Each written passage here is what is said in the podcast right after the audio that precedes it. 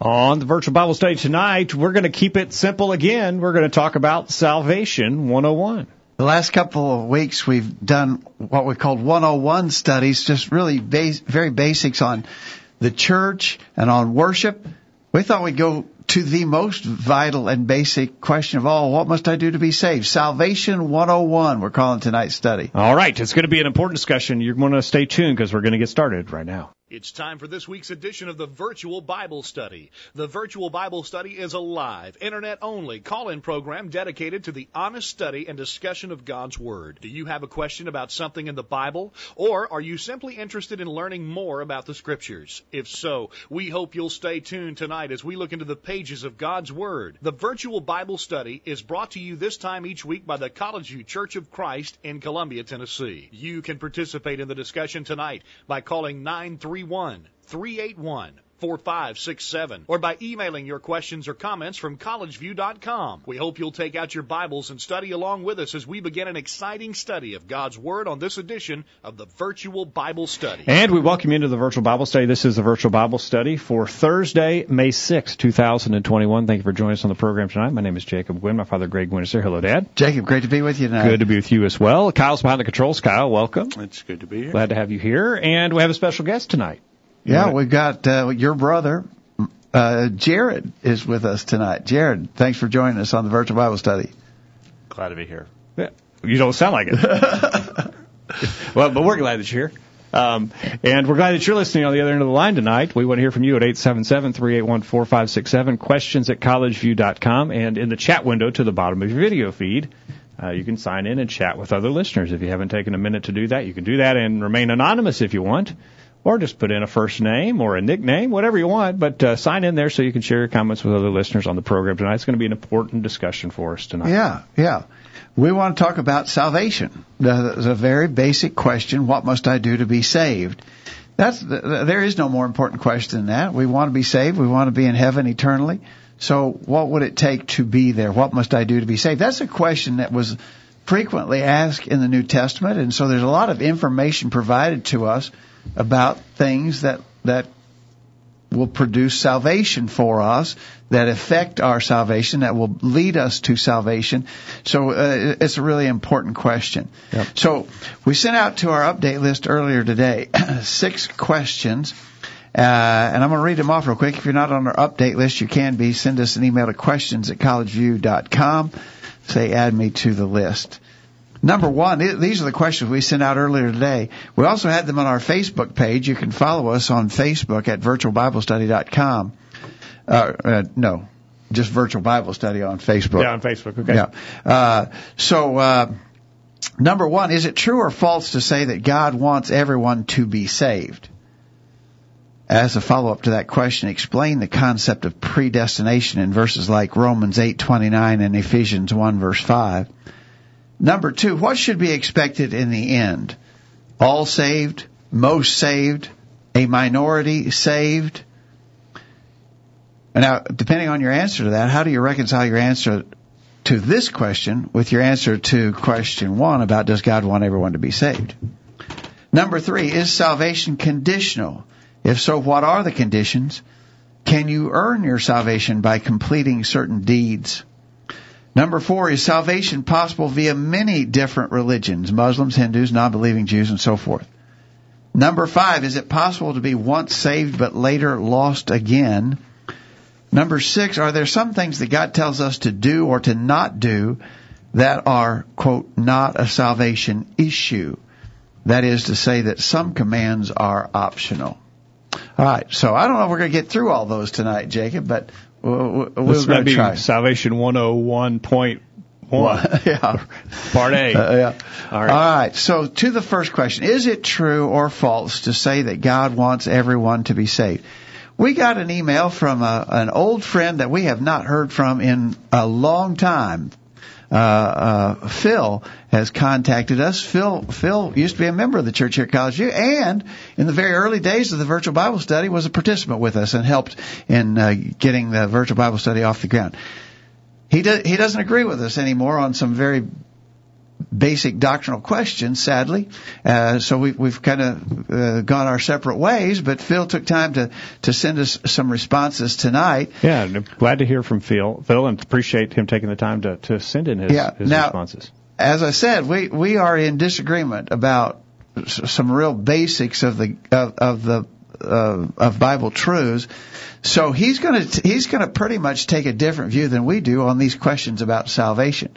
But we want to give a hearing to what he has to say, and then and then compare it to what our other listeners have responded, what we believe the Bible teaches on these questions. And most importantly, we're going to compare it to what the scriptures teach. That's, Yeah, that's look- the look final the answer Bible. here. So, question one: Is it true or false to say that God wants everyone to be saved? Before we get to that, he he uh, gives a little prelude here to his uh, questions uh, or his answers. He says a challenge in replying to some of the questions is that they mistakenly presuppose a framework and view of God foreign to Scripture. In God's gracious covenants, He initiates and forms relationship with people and then gives them commands. For instance, see Exodus 19 and 20. He first tells Israel who they are in covenant relationship with Him. It is after that that God gives them laws to obey. Indicatives come before imperatives. So the idea is that you enter into a covenant with God and then He gives you commands that you must obey. But that's not the pattern that we do see in Exodus, because Exodus 19 and, and Exodus 20, we we understand the Ten Commandments. But if you go over to Exodus chapter 24, that's where the children of Israel enter into the covenant with God. In Exodus chapter 24, um, we see there in um, verse uh, um, uh, 7, he took the book of the covenant, read it in the audience of the people, and they said, All that the Lord has said we will do and be obedient. So God gave instructions, some of those being Ten Commandments in Exodus chapter 20. They're read to the children of Israel. The children of Israel say, We're going to do them, we're going to obey them. Everything God has said, we're going to obey them. Now look at verse 8. And Moses took the blood and sprinkled it on the people and said, Behold, the blood of the covenant which the Lord hath made with you concerning all these words. And so the children of Israel heard what God wanted from them. They said, okay, we're going to do it. And they entered into that covenant. And Moses sprinkled the blood on them to signify that you're now in a covenant relationship with God.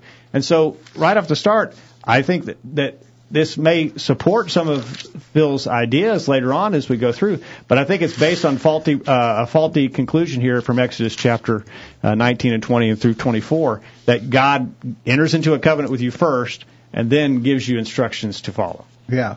I, I think we're going to see that, that salvation results from a process of things. It is not that God chooses us.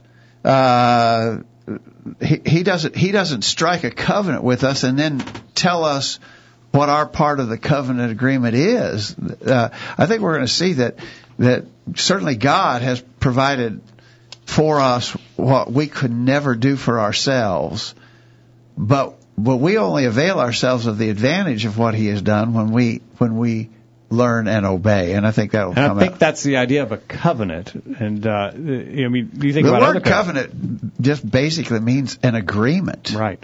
Uh, and so a covenant is established when God does something and we do something. There's an agreement. An We agree with God. It's not a covenant if you don't agree to it. It's a mandate.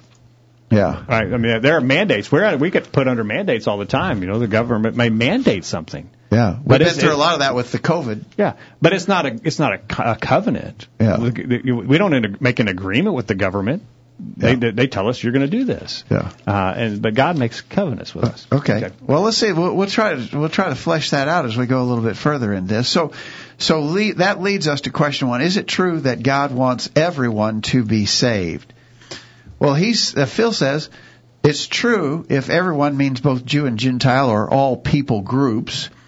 It's false if everyone means each individual. And that's, and that's really what I meant. Does he want every individual to be saved? Phil says no, he doesn't want every individual to be saved. God is God. He does whatever he desires or purposes. Psalms 115:3, Isaiah 46:10. If he desires the salvation of each individual, he will save each individual. We are not the exception to his sovereignty. Yeah. Passages like 1 Timothy 2 verse 4 and 2 Peter 3 verse 9 are frequently cited on this topic. Reading the paragraphs and chapters of where those statements are or where they where those statements live in will help us understand who all and any are. So he references Psalm 115, verse 3, but our God is in heaven, he doth whatever he hath pleased, and, and certainly God can do anything that he pleases, but he has revealed to us his desire in the areas of salvation. All right. So he, he mentions a verse that I would go to to answer this question. I do think he wants every individual to be saved. 1 Timothy 4, uh, 2, verse 4 God will have all men to be saved and come to the knowledge of the truth. That's certainly, I, I, that seems very plain to me. Second Peter 3 verse 9 says, The Lord is not slack concerning his promises. Some men count slackness, but is long suffering to us. We're not willing that any should perish, but that all should come to repentance. I don't see how the context of that could mean anything other than every individual well, you go back to verse 3 that the, the last day scoffers are going to come after their own lust, saying, Where is the promise of his coming? For since the fathers fell asleep, all things continue as they were from the beginning. For this they are willfully ignorant of, that by the word of God the heavens were of old, and the earth standing out of the water and in the water, or by the world that was then being overflowed with water perished. Then it goes on now. But uh, the, the, there's one year's a thousand days. The Lord's not slack concerning his promise, as some men count slackness, not willing that any should perish. Seems to me he's talking about the world there, doesn't it? Yeah. We're talking about everyone. Yeah. Um, uh, so okay. So, um, passages like uh, Romans 10, Romans 10, verse 13, for whosoever shall call on the name of the Lord shall be saved. Verse 14, how shall they call on him in whom they have not believed? How shall they believe in him of whom they have not heard? How shall they hear it without a preacher? It goes on, verse 17, faith comes by hearing, hearing by the word of God. But whoso, whosoever shall call upon the name of the Lord shall be saved. That doesn't seem to be uh, ex, uh, with exception. Whosoever comes to the Lord seeking salvation will be can be saved. Uh, so I, I don't see how that that the answer could be other than yes, God wants everyone to be saved in Acts chapter 10, verses 34 and 35, as Peter comes in to Cornelius and, and he's had to see this vision of the bed sheet coming down. Uh, he said that to tell him that the Gentiles can be saved. In Acts chapter 10, verse 34, Peter opened his mouth and said, Of a truth I perceive that God is no respecter of persons, but in every nation he that feareth him and worketh righteousness is accepted with him. So Phil's view here forces God to be a respecter of persons. If not, how can we say that God chooses someone to be saved and he chooses someone else to go to hell? Now, God could. He could. God He's, could. He's you sovereign. Know, we always we always talk about the sovereignty of God. We he understand could God. if he wanted to, but he's told us he doesn't. Now, and now since he told us that he is not a respecter of persons, he can't become a respecter of persons because he doesn't lie. He couldn't do something that's contrary to his nature. And he couldn't do something. He said he, he couldn't. He couldn't do something that would affect a lie right. in his previous statements. Right. Yeah. Now, here's a, that's you make a good point. Could God lie? Could God God is in heaven. Could he lie if he wanted to? If it wasn't in his nature? He could. But God cannot lie because it's contrary to his nature. So I, you couldn't go to Psalm 115 verse 3. God is in heaven. He doth whatever he hath pleased. You couldn't go to that verse and say, God lies. God can tell lies. No. You can't force that to contradict what we've been told about God's nature. And so God has said he's not a respecter of persons. And so we can't then interpret other passages to force God to be a respecter of persons. Yeah. I think that's true. I just really think that's true. Let's see. Uh, uh, let's see. Well, before we get to that, how do we explain then the idea that that there's a predestination involved in salvation? Romans eight verse twenty nine.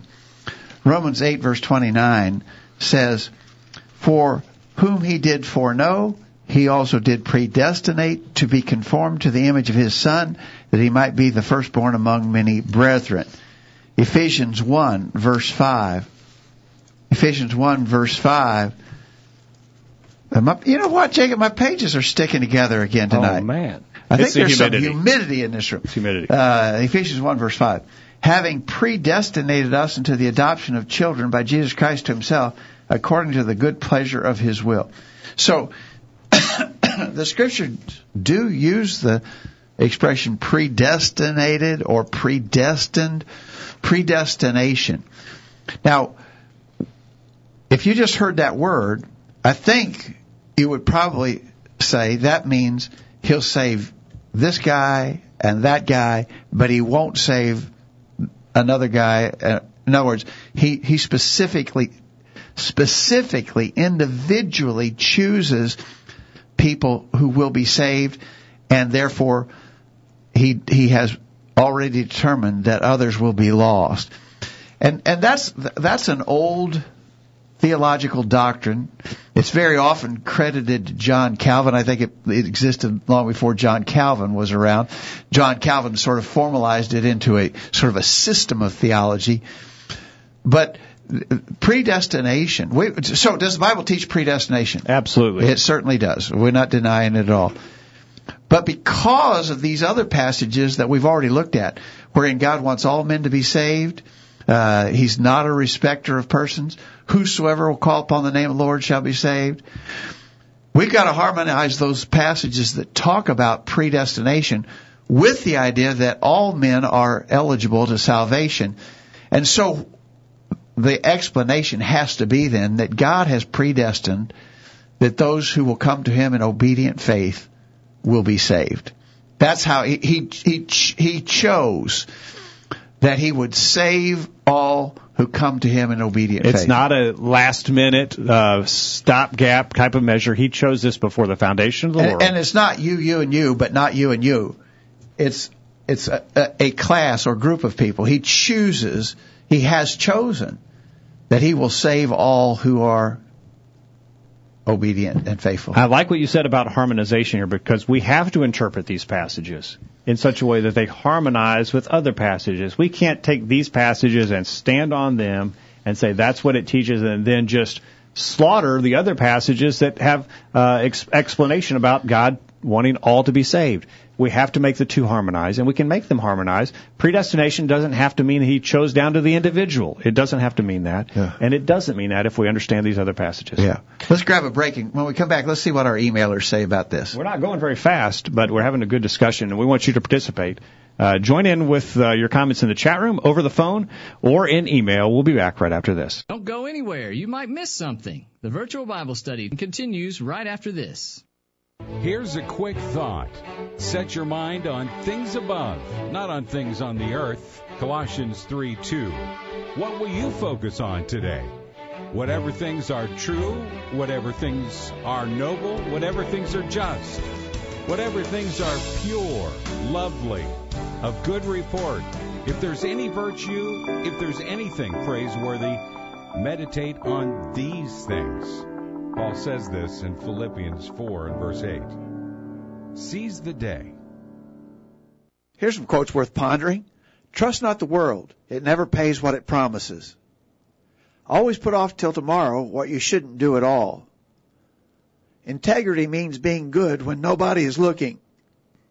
There are no idle rumors. Rumors are always busy. To get to heaven, turn right and keep straight. Man, wish I'd said that. See, I told you we'd be back. The virtual Bible study continues. We're back on the program tonight, so we talk about salvation 101, basic ideas and concepts about salvation. And uh, as we're seeing here, there are a lot of differing views on this subject. Um, we don't think the scriptures are all that difficult to understand on the subject, but a lot of different views on it. And so let's look to the scriptures and see what they tell us about salvation because this is such an important topic for us to consider tonight. All right, Kent in Calhoun, Georgia says God does desire all accountable individuals to be saved. Second Peter three nine. That's a verse we already looked at. The concept of predestination is taught in the New Testament. However, we need to understand how the Scriptures affirm such a concept.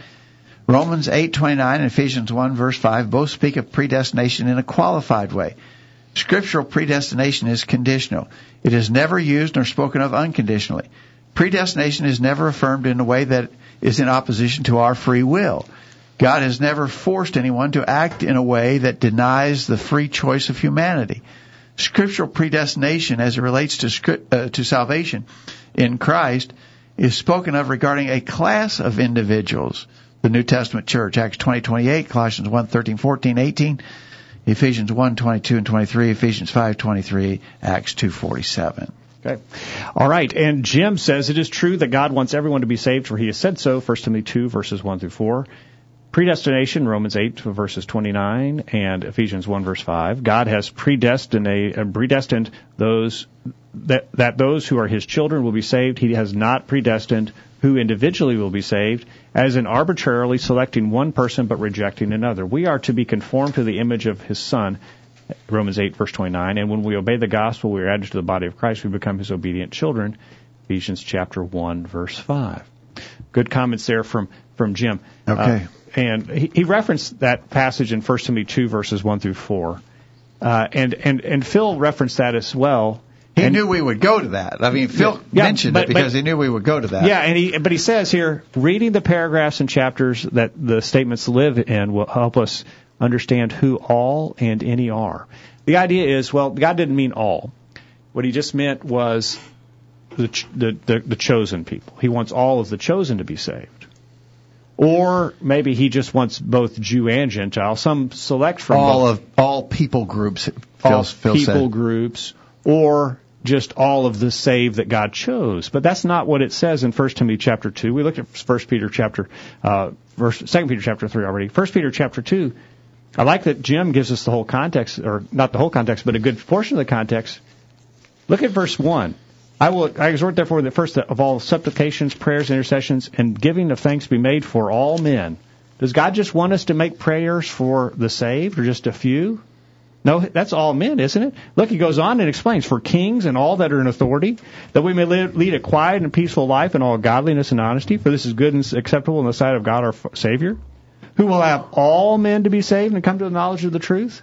Well, now, how can all men in verse 1 not just be the saved or a subset? It means everybody. God wants us to pray for everybody. But when we get down to verse 4, that doesn't mean everybody? So the word all changes meaning in the course of a paragraph. Doesn't seem to make sense with the context. Yeah. Okay. Dwight in, in Iowa says, it is stated in 2 Peter 3 9 that the Lord does not wish any to perish, but to all come to repentance. So it is true the Lord does want all to be saved, but it's up to the individual to repent, to be obedient to his will. John 3:16 also say, God so loved the world that he gave his only begotten son that whosoever believes in him should not perish but have everlasting life. As for predestined, we are predestined to go to heaven when we follow the commands of the Lord.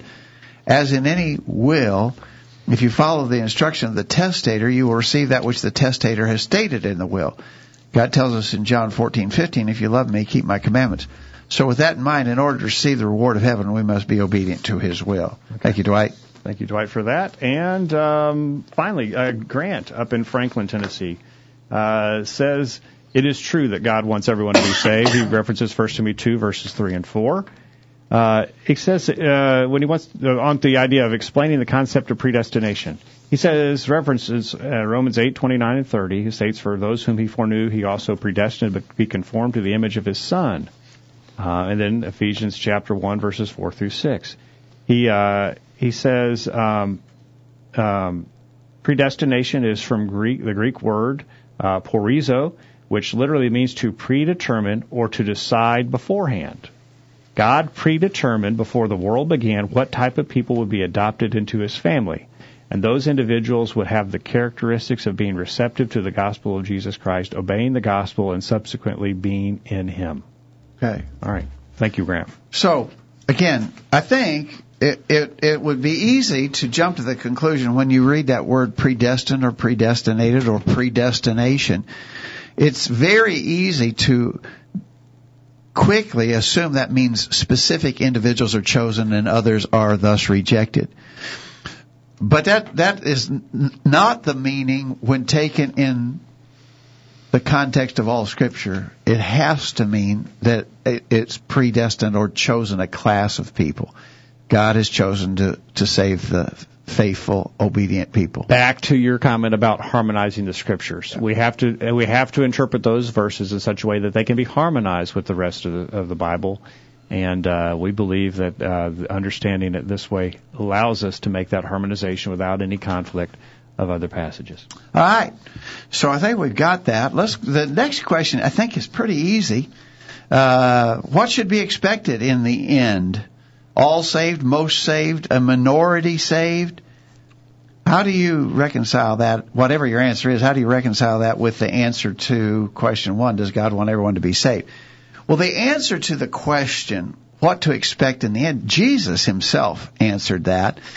Uh, in Matthew chapter 7, Matthew chapter 7 verse 13, Jesus said, Enter ye in at the straight gate, for wide is the gate, and broad is the way that leadeth to destruction, and many there be which go in thereat.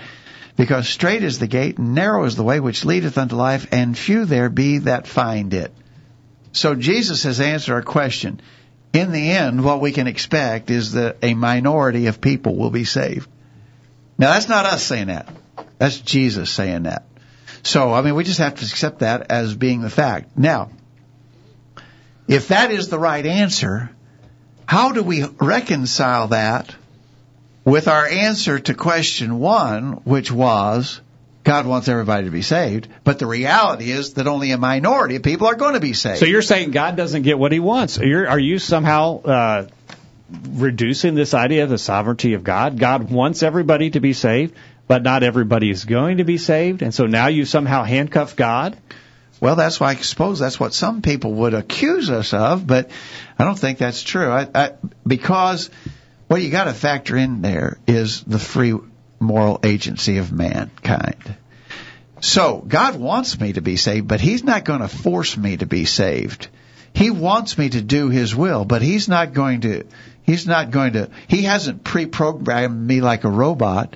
He's given me a free will, and so the so all would be saved if all freely made the choice to obey God. But men will not make that choice. We just and Jesus knew the reality of that when he said, "Few there be that find the straight and narrow way that leads to life eternal." So the the the, the reason why not all will be saved when that is ac- actually what God really would like, the reason why that's not going to come to fruition is because God allowed us free moral agency, choice.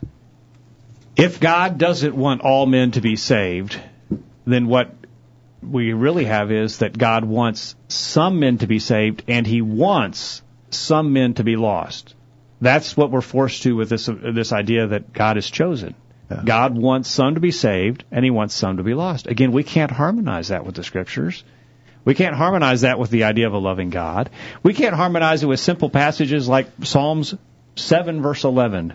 God judges the righteous and God is angry with the wicked every day that would force God into being some type of um, of um, schizophrenic, because He wants you to be saved, but He's mad at you. I mean, He wants you to be lost, but He's mad at you when you're wicked. Yeah. How could that be? Oh, I see what you're saying. You yeah, see, yeah. God's angry with the wicked every day. Why would He be angry with the wicked? They're doing what He wants them to do. Yeah. He, he told them he He made them wicked. He made them be sinful and lost, and now He's angry with them about it. When they're doing when they're doing their thing. Yeah. Okay, I see your point. Yeah. So uh, again, we know the answer to the question is not all will be saved. Actually, a minority of people will be saved, and the and the reason why that is is not because God rejected them, but they rejected God. He gave them that the free will, uh, free will, and that opportunity. Make your choice. Yeah. Uh, and and you know it, it it's sort of like the the famous choice that Joshua put upon the children of Israel in Joshua 24 verse 15. In Joshua 24 Joshua said, If it seem evil to you to serve the Lord, choose you this day whom you will serve, whether the gods which your fathers served, which were on the other side of the, of the flood, or the gods of the Amorites in whose land you dwell. But as for me and my house, we will serve the Lord. Choose you this day whom you will serve. He gave them that choice. Not it's a, always been the case. Not according to the teachings of John Calvin. God chose them. Yeah. They didn't. They don't get to choose. Yeah. It's it's it's not. Joshua is just sort of putting out a empty words there because it was already predetermined. Yeah, yeah. All right. Um, all right. Here's what Kent said. Christ stated in Matthew 7 verses 13 and 14, as well as in Matthew 7 verses 21 through 23, that only a minority will be saved. Such is reconciled uh, concerning God's desire for all accountable human humanity to be saved and properly understanding that God never works in opposition to one's freedom of personal choice. While God desires all lost people to be saved, He has never, nor will He ever, coerce or force any individual or group of individuals in acting against their free will. Matthew 11 verses 28 through 30. The invitation to respond to the gospel is contingent upon the sinner making their own choice to accept and obey God's truth. I think that's right. Okay.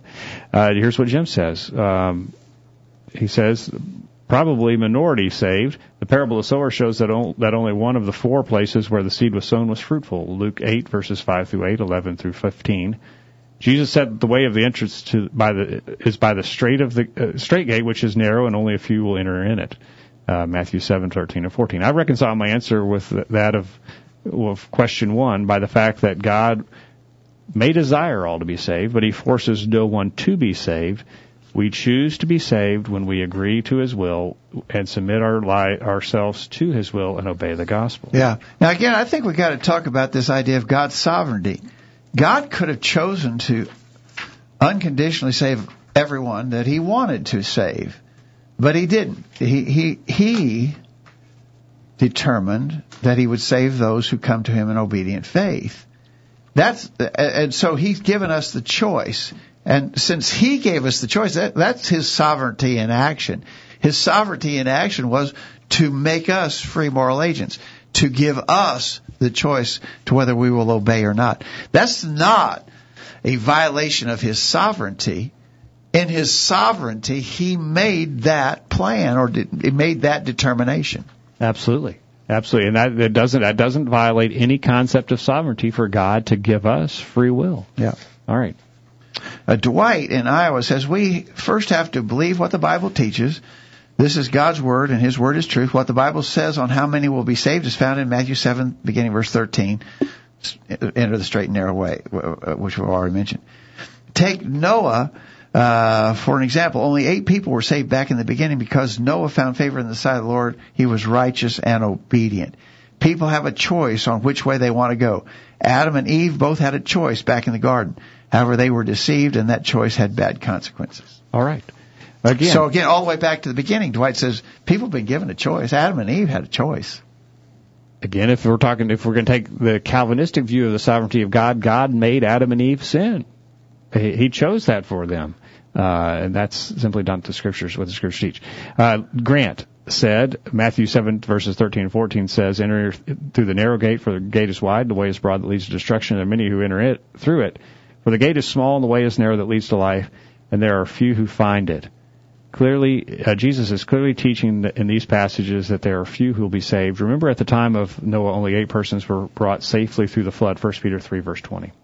Now, I like that passage. No. Uh, Matthew 7, verses 13 and 14 doesn't make any sense if I take this idea of God being sovereign in God's sovereignty forcing him to choose down to the individual. Matthew 7, verse 14 says, the gate is small and the way is narrow that leads to life, and there are few who are chosen for it, or few who were picked by God for it. No, what's it say? Few who find it. Yeah. That seems to be uh, suggest their action, the individual responsibility. Yeah. Okay. So now Grant goes on there to say, how do you reconcile this with the idea that God desires all men to be saved? God created us to be free moral agents. We have free will to choose to do good or evil. God had in His mind before eternity uh, before eternity began, a, a plan for mankind to be adopted into his family, Ephesians 1 verses 4 and 5. But in, in order to be adopted and attain eternal salvation, we must be obedient children. Hebrews 5, 8, 9 says, Although he was a son, he learned obedience from the things which he suffered, and having been made perfect, he became to all those who obey him the source of eternal salvation. So although God desires that all men be saved, only a few will be obedient children in his family. Okay. I think that's right. All right. We need to get this week's bullet point, and when we get back, we'll continue the discussion. You know, the problem with some of this Calvinistic teaching is that it does, it tries to understand things about God that our brains can't understand. And it tries to force God into a box that uh, can be defined by us as far as how this works. Yeah, I, I do think that we have we have the the dilemma of trying to comprehend the infinite eternal God with our finite pea brains. Yeah. And uh, that's sometimes a difficult challenge. For instance, how could God foreordain this before the foundations of the world? How could He have a plan for Jesus to save us from our sins when we hadn't even sinned yet? We weren't even around yet. And how does all that work? Well, there are a lot of things that we're not going to be able to understand about God, but we can understand what He's told us. And we can understand his the things about his nature that he's revealed to us, and we can also understand that anything that we believe has to correspond and, and harmonize with that. Yeah. When we get back, the next question for us to The next question is Is salvation conditional? If so, what are the conditions? And does that mean that you can earn your salvation by completing certain deeds or tasks? All right. Well, Phil has responded and said no. Uh, we'll look at what he has to say. Again, we appreciate his responses tonight.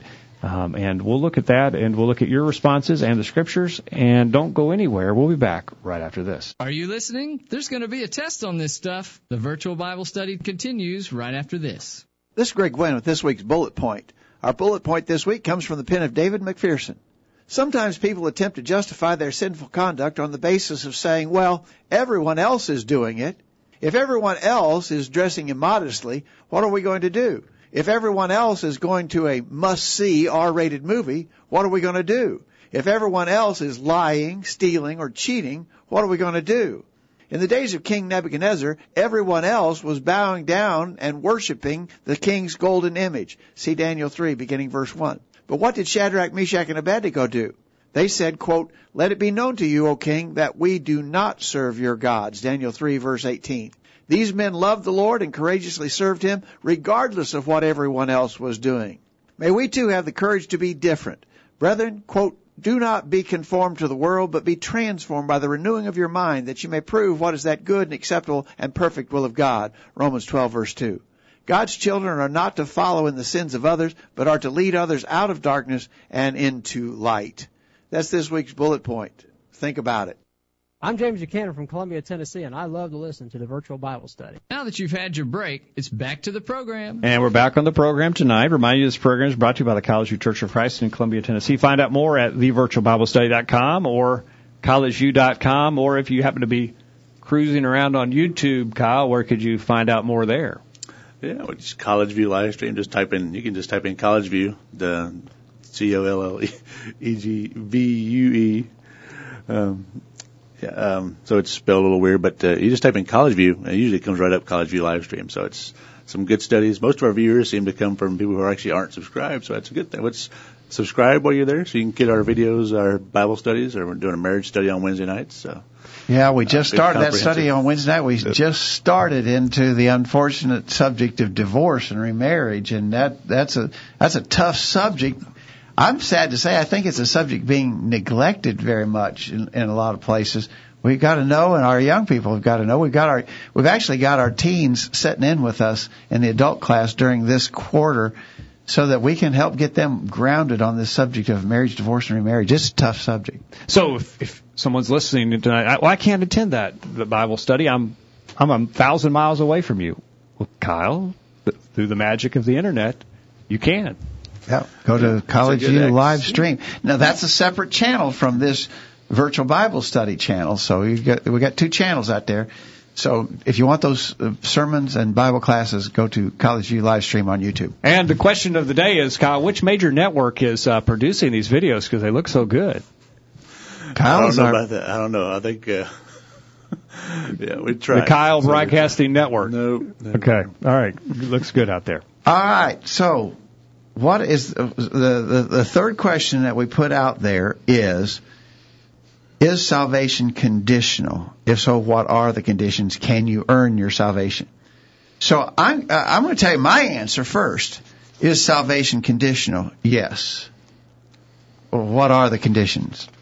Faith, repentance, confession, baptism for the remission of sins, and to live and serve faithfully until death.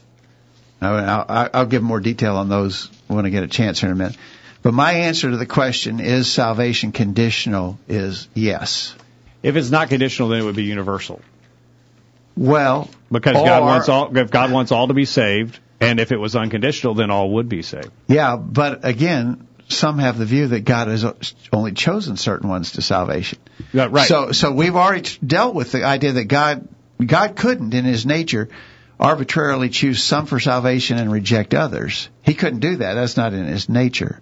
God wants all men to be saved. God's no respecter of persons. So if there's no conditions to be met and God desires all to be saved, then all will be saved and that is universalism. Right. I don't think I don't think very many people believe that. Some do, obviously. I don't think Phil does, but here's what he says to this question of conditional salvation. No. Is salvation conditional? No. Salvation is not a contract where we, whereby we do our part and God fulfills his side of the bargain. Faith is not a condition one meets, but rather is the means by which God justifies as he graciously grants it to the rebel sinner. I understand you disagree, but I am persuaded this is the right reading of Ephesians 2. Faith is something that sinners will never bring to the table on their own volition, of their own volition. Uh, in no part of salvation can man say, but for my, wait a minute, I'm, I'm, I've got to, I got to see if I can read that right. Uh, oh, I, I guess this is to the question: Can we earn? Uh, so let's let's let's deal with that in a minute. Let's go. Yeah. Let's let's let's. Okay. Faith. You want to? You you you done? You want to? You want Yeah, yeah. Let's just let's deal with this first part of what Phil Okay. said. All right. Faith is not a condition one meets, but is rather the means by which ju- God justifies as He graciously grants it to the rebel sinner. So God gives you faith. God, I guess, chooses that you you'll have faith. He chooses. He gives you that faith, and then that's the way that He justifies you. That doesn't harmonize with some other passages. He references Romans 8 verse 7. Let's look at that quickly. Romans 8 verse 7. Because the carnal mind is enmity against God, for it is not subject to the law of God, neither can be. We can't, uh, we can't be, if we are carnally minded, be subject to God. But let's look at some other passages that tell us about faith and how I get faith. We see here in Romans chapter 1 verse 16, faith, uh, for I'm not ashamed of the gospel of Christ. It is the power of God unto salvation to everyone that believeth, to the Jew first and also to the Greek. There's something about this gospel. It's the power of God. Well, we know about when you hear the gospel, what does it tell us there? In Romans chapter 10 verse 17, so then faith comes by hearing and hearing by the word of God. How does God give me the faith? By hearing the word of God. It's, uh, it's not something that I that I come up with on my own, but God has given me through the word the faith that I need to be pleasing to Him. I can't. I can't. I didn't formulate the, the instructions that God has given me here. I, I didn't formulate these words. God gave us these words. When we hear them, we can believe. You know, all through the book of Acts, we see the conversion of literally thousands of people in the book of Acts. And in every case, the people who were saved heard the message and either chose to accept it or reject it, but those who were saved are the ones who accepted the message and acted upon it. But think about that. Faith is not a condition one meets, Phil says, but rather is the means by which God justifies as He graciously grants it, faith. God graciously grants faith to the rebel sinner. Well, now, uh, you, you have to say Phil's being consistent because it would necessarily have, if that's true, then it would necessarily have to be so that God chose which ones were going to have faith. He granted faith only to some and not to others. Uh, So Phil's view that not all are chosen for salvation would be have to go with this that God only gives faith to certain ones.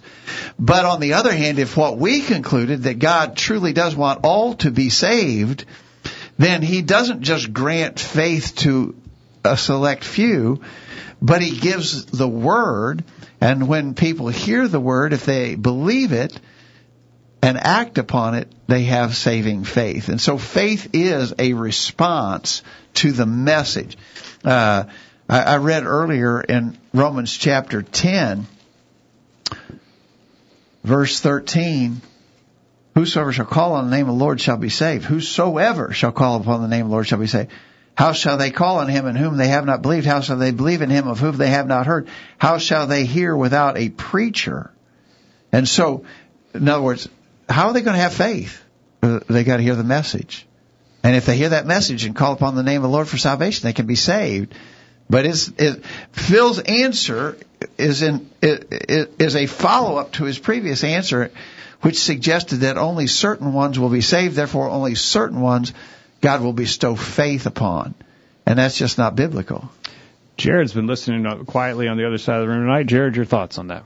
Hey, you guys got a quick passage here in Deuteronomy chapter 30. A little bit, obviously Old Testament, you know, different context here, but just an interesting situation here with, here is a people, God's chosen people, you know, of the Old Testament and and you know Moses before his death here in, in Deuteronomy in Deuteronomy 30 verse 15. See, I've set before you today life and good, death and evil. If you obey the commandments of the Lord that I command you today by you know, and goes on and talks about how they will be blessed. But then in verse 17, it also talks about, hey, if they do not do those things, then, then, then they'll repair. So here's, here's a chosen people, but God has conditions for them to meet. You know, Yep. you could argue that the conditions that He put before them to bless them in the Old Testament may not be things that were worthy of the blessings that He bestowed upon them, but that was the conditions upon the blessings that God offered them. Okay. Good. Absolutely. Good, good, uh, good. Conditional. And, uh, but this idea that God gives me faith by his sovereignty, I guess, that God graciously grants it to the rebel sinner. So yeah, that yeah, means God gr- God grants them, God grants them faith. God justifies as He graciously grants faith to the rebel sinner. So He does it. It's not it's not my response. It's God putting faith on me. So my faith is totally, uh, not, I'm not responsible for any of that. It's all given by God. Does that harmonize with what we see about the scriptures? How we're to, to Well, again, in every case of conversion approved? in the book of Acts, the people heard and responded, and so that it wasn't that. So when the when the Philippian jailer said, "What shall I do? What shall I do?" He was told, "Well, let's go to that in, in Acts chapter 16."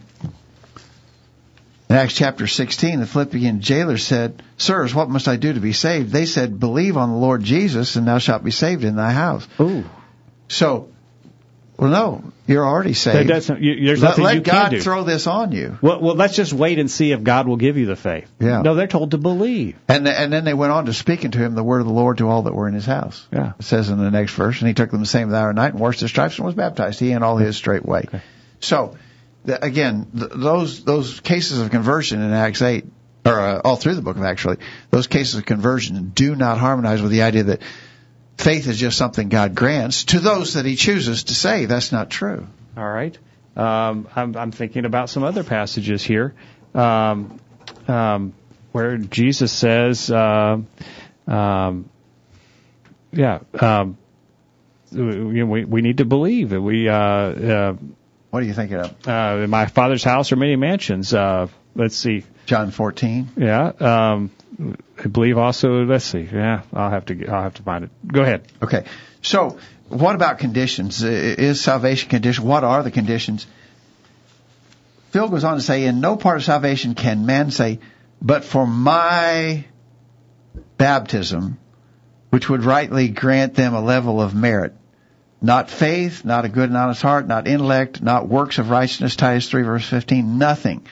God saves sinful men and God receives all the glory. Romans 9 verse 23. Man's pride cannot stomach this. Of the people who teach that justification and right standing before God is grounded in compliance with conditions, I have yet to have someone list all the conditions. The conditions go well beyond the five steps to include right understanding and obedience to all the commands of Scripture, notably evidence in question six of this list. We'll talk about that later. It is little wonder then that so many worry that they didn't do enough as they near death. This is not the easy yoke or the light burden offered in the gospel. So, again, no conditions. Uh, we can't even understand. We're not even able to list or comprehend all of the conditions. If it's conditional, Phil says well, we we can't even come up with a good working list of what the conditions might be that lead to salvation. But you know, again, that just seems so contradictory to what we read in the book of Acts. In Acts chapter 2, when Peter preached and convicted the people present that they had crucified God's own son, they said, Men and brethren, what shall we do? Acts 2 verse 37. Peter said, Nothing to do. If God wants to save you, He will save you. If He wants to save you, you will have the faith that, that produces salvation. No, Peter actually answered them. And he gave them conditions to meet. Repent and be baptized, every one of you, in the name of Jesus Christ for the remission of sins. And you shall receive the gift of the Holy Ghost.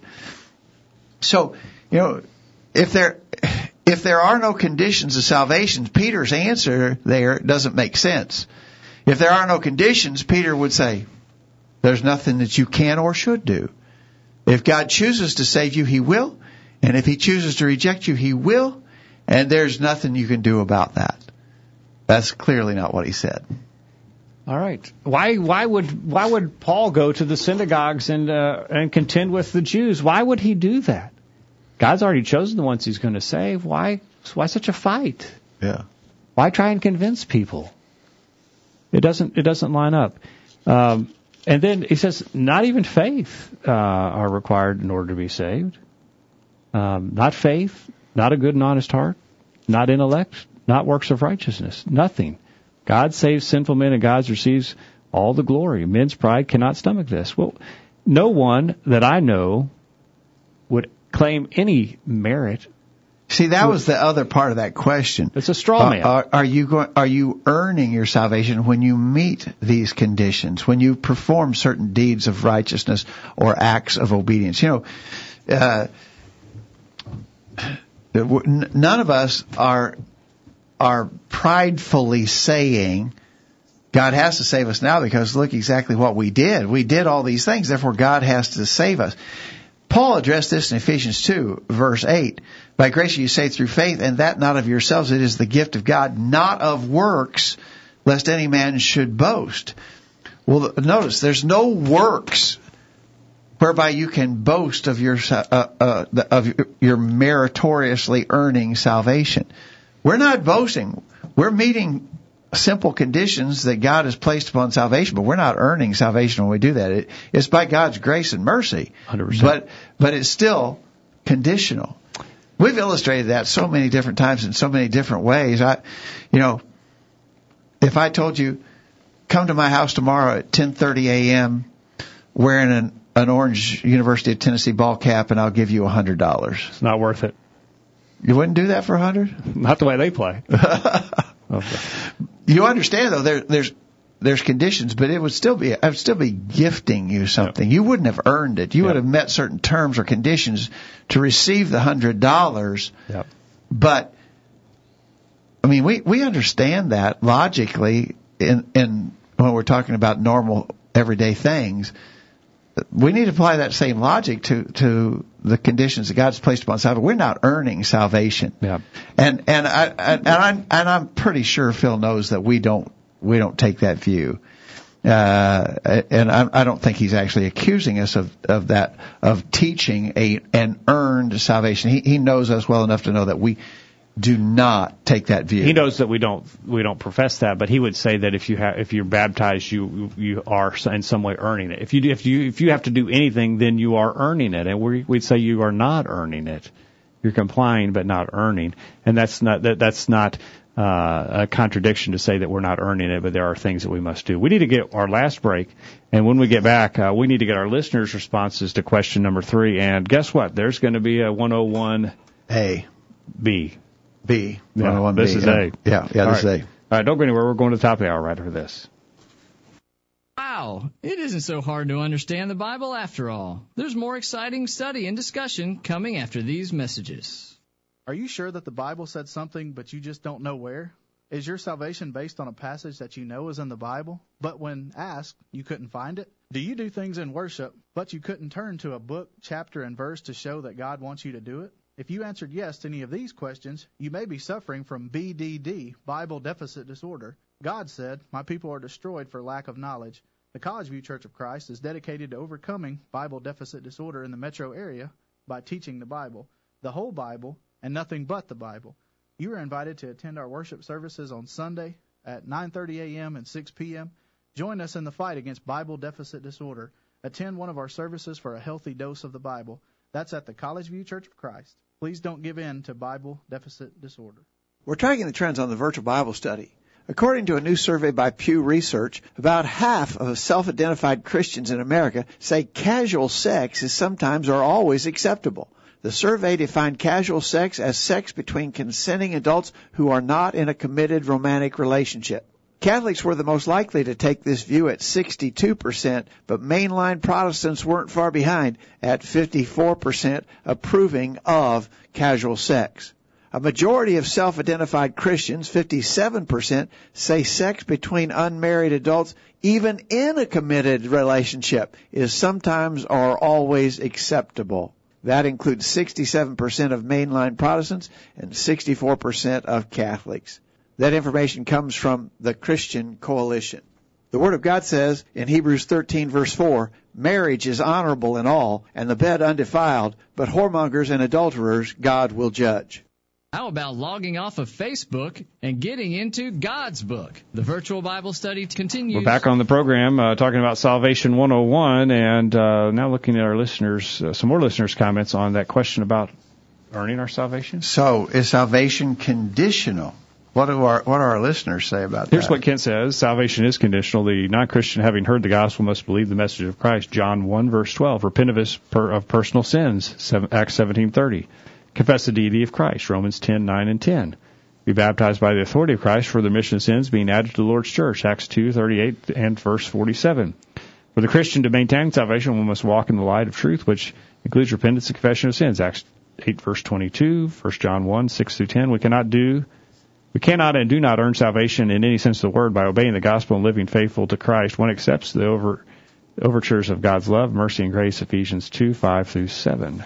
Jim in Kentucky says, is salvation conditional? Yes, it's conditioned upon one repenting of their sins and obeying God's will. Except you repent, you shall all likewise perish. Luke 13:5. The, convi- the conditions are to hear the gospel message of Jesus being the Christ, Matthew 28:19, Acts 2:36. To believe that Jesus is the Christ, John 8 verse 24. To confess Jesus as the Christ, Matthew 10:32 and Acts 8:37. Repent of your sins, Luke 24 verse 47, Acts 2:38 and to be baptized for the remission of sins, Mark 16:16, Acts 2:38. Those who do such are personally added by the Lord to His church, His body, Acts 2:47, Ephesians 1:22 and 23. Salvation cannot be earned; it's offered to God to those who obey Him. This is described to, by Him as His grace, His gift to those who obey. Ephesians 2, 8 and 9.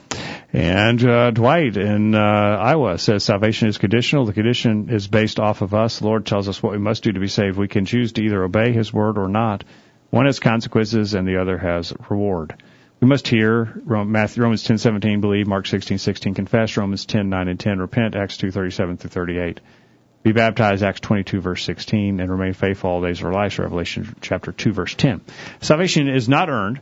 There's nothing we can do to earn our salvation. By the love and grace of God, we can be saved.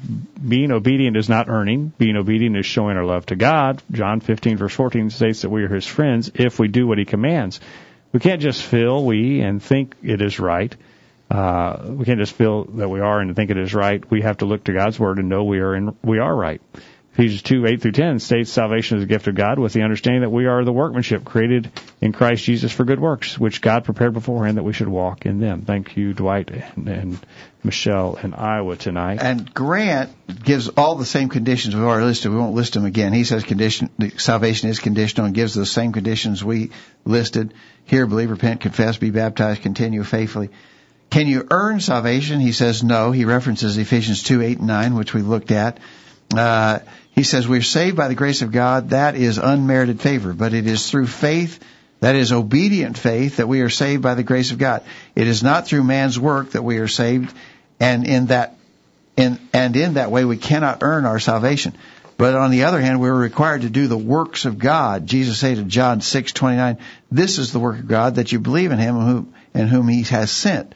So we see that belief is a, is a work, but it is a work of God.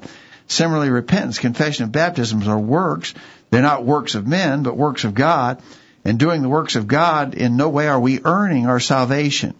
Jesus went on to state in Luke 17 verse 10, so you, when you do all the things which are commanded, you say, we are unworthy slaves. We have done only that which we ought to have done. That is, we have only done that which our personal obligation or duty to do and are still unworthy of the grace or unmerited favor that God gives us. I think you're right.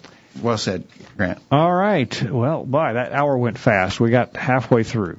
Um, so let's let, let's say that next week we'll continue this salvation. We'll we'll call this episode Salvation 101A.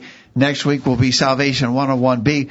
We're going to get the the last four questions that we ask, and we might throw in another question or two if we have enough time in our discussion next week. And if any of our listeners want to add additional comments on what we've said so far, we'd welcome some of that as well. We can go back over Yeah. some of this again. And, and by and could we say one more time? We love our brother Phil. And I hope that- uh, and, and we didn't mean to, that anything we said would be offensive or, or hard-hearted. We disagree adamantly with the positions that Phil now holds. He knows that. He knew that before we began our discussion. We'd be glad to to talk with him personally, privately, on the air. Uh, Yeah. uh, but but uh, uh, we we we certainly meant no disrespect to Phil. Yes, and I hope that uh, that our love for you came across, Phil, and uh, what we said tonight. And Phil, if, if if you would like to add more to what you responded to via email, or if you just want to come on the program and talk with us uh, next week or some week in the future, uh, we'd welcome that as well. Um, but uh, we do we do disagree, and uh, and we it's very important, as we said all along tonight in our discussion, that we be able to harmonize all that the Scripture teaches. We can't just take a verse out and and and take it out of, and make it di- differ or uh, contradict with other parts of the Scripture. And we believe our view does not. But if you think that we're wrong in that, uh, we would welcome your comments at any time. Questions at collegevue.com is the way that you get in touch with us to share your thoughts with us tonight. Jared, uh, final thoughts from you tonight. We didn't get much from you tonight. We sort of got wrapped up in our conversation over here. Any final thoughts from you? No, enjoyed being here. Thanks for letting me participate. Kyle, how about you? It was a good study. Thank you for having me. Thank you for getting it out. Dad, uh, uh, good discussion. Enjoyed the time with you tonight. Thanks, Jacob. Thank you for being here. Hope you benefit from our study discussion of God's Word. Hope you make plans to be back here this next this time next week for another edition of the Virtual Bible Study. In the meantime, we encourage you to put God first in your life, study His inspired Word, the Bible, and live by it every day. You'll never regret it. Thanks for listening to the virtual Bible study brought to you by the Collegevue Church of Christ. The Collegevue Church of Christ meets at 1618 Hampshire Pike in Columbia, Tennessee. If you are in the Columbia, Tennessee area, we encourage you to worship with the Collegevue Church of Christ on Sunday mornings at 9:30 and on Sunday evenings at 6 o'clock. The Collegevue Church of Christ also welcomes you to attend their Wednesday night Bible studies at 7 o'clock. If you have any questions about something that was said on tonight's broadcast or would like more information about the Collegevue Church of Christ, please call 931 381 4567. That number again, 931 381 4567. Or for more information on the internet, visit collegevue.com. Be sure to tune into the virtual Bible study this time next Thursday for another informative study of God's Word.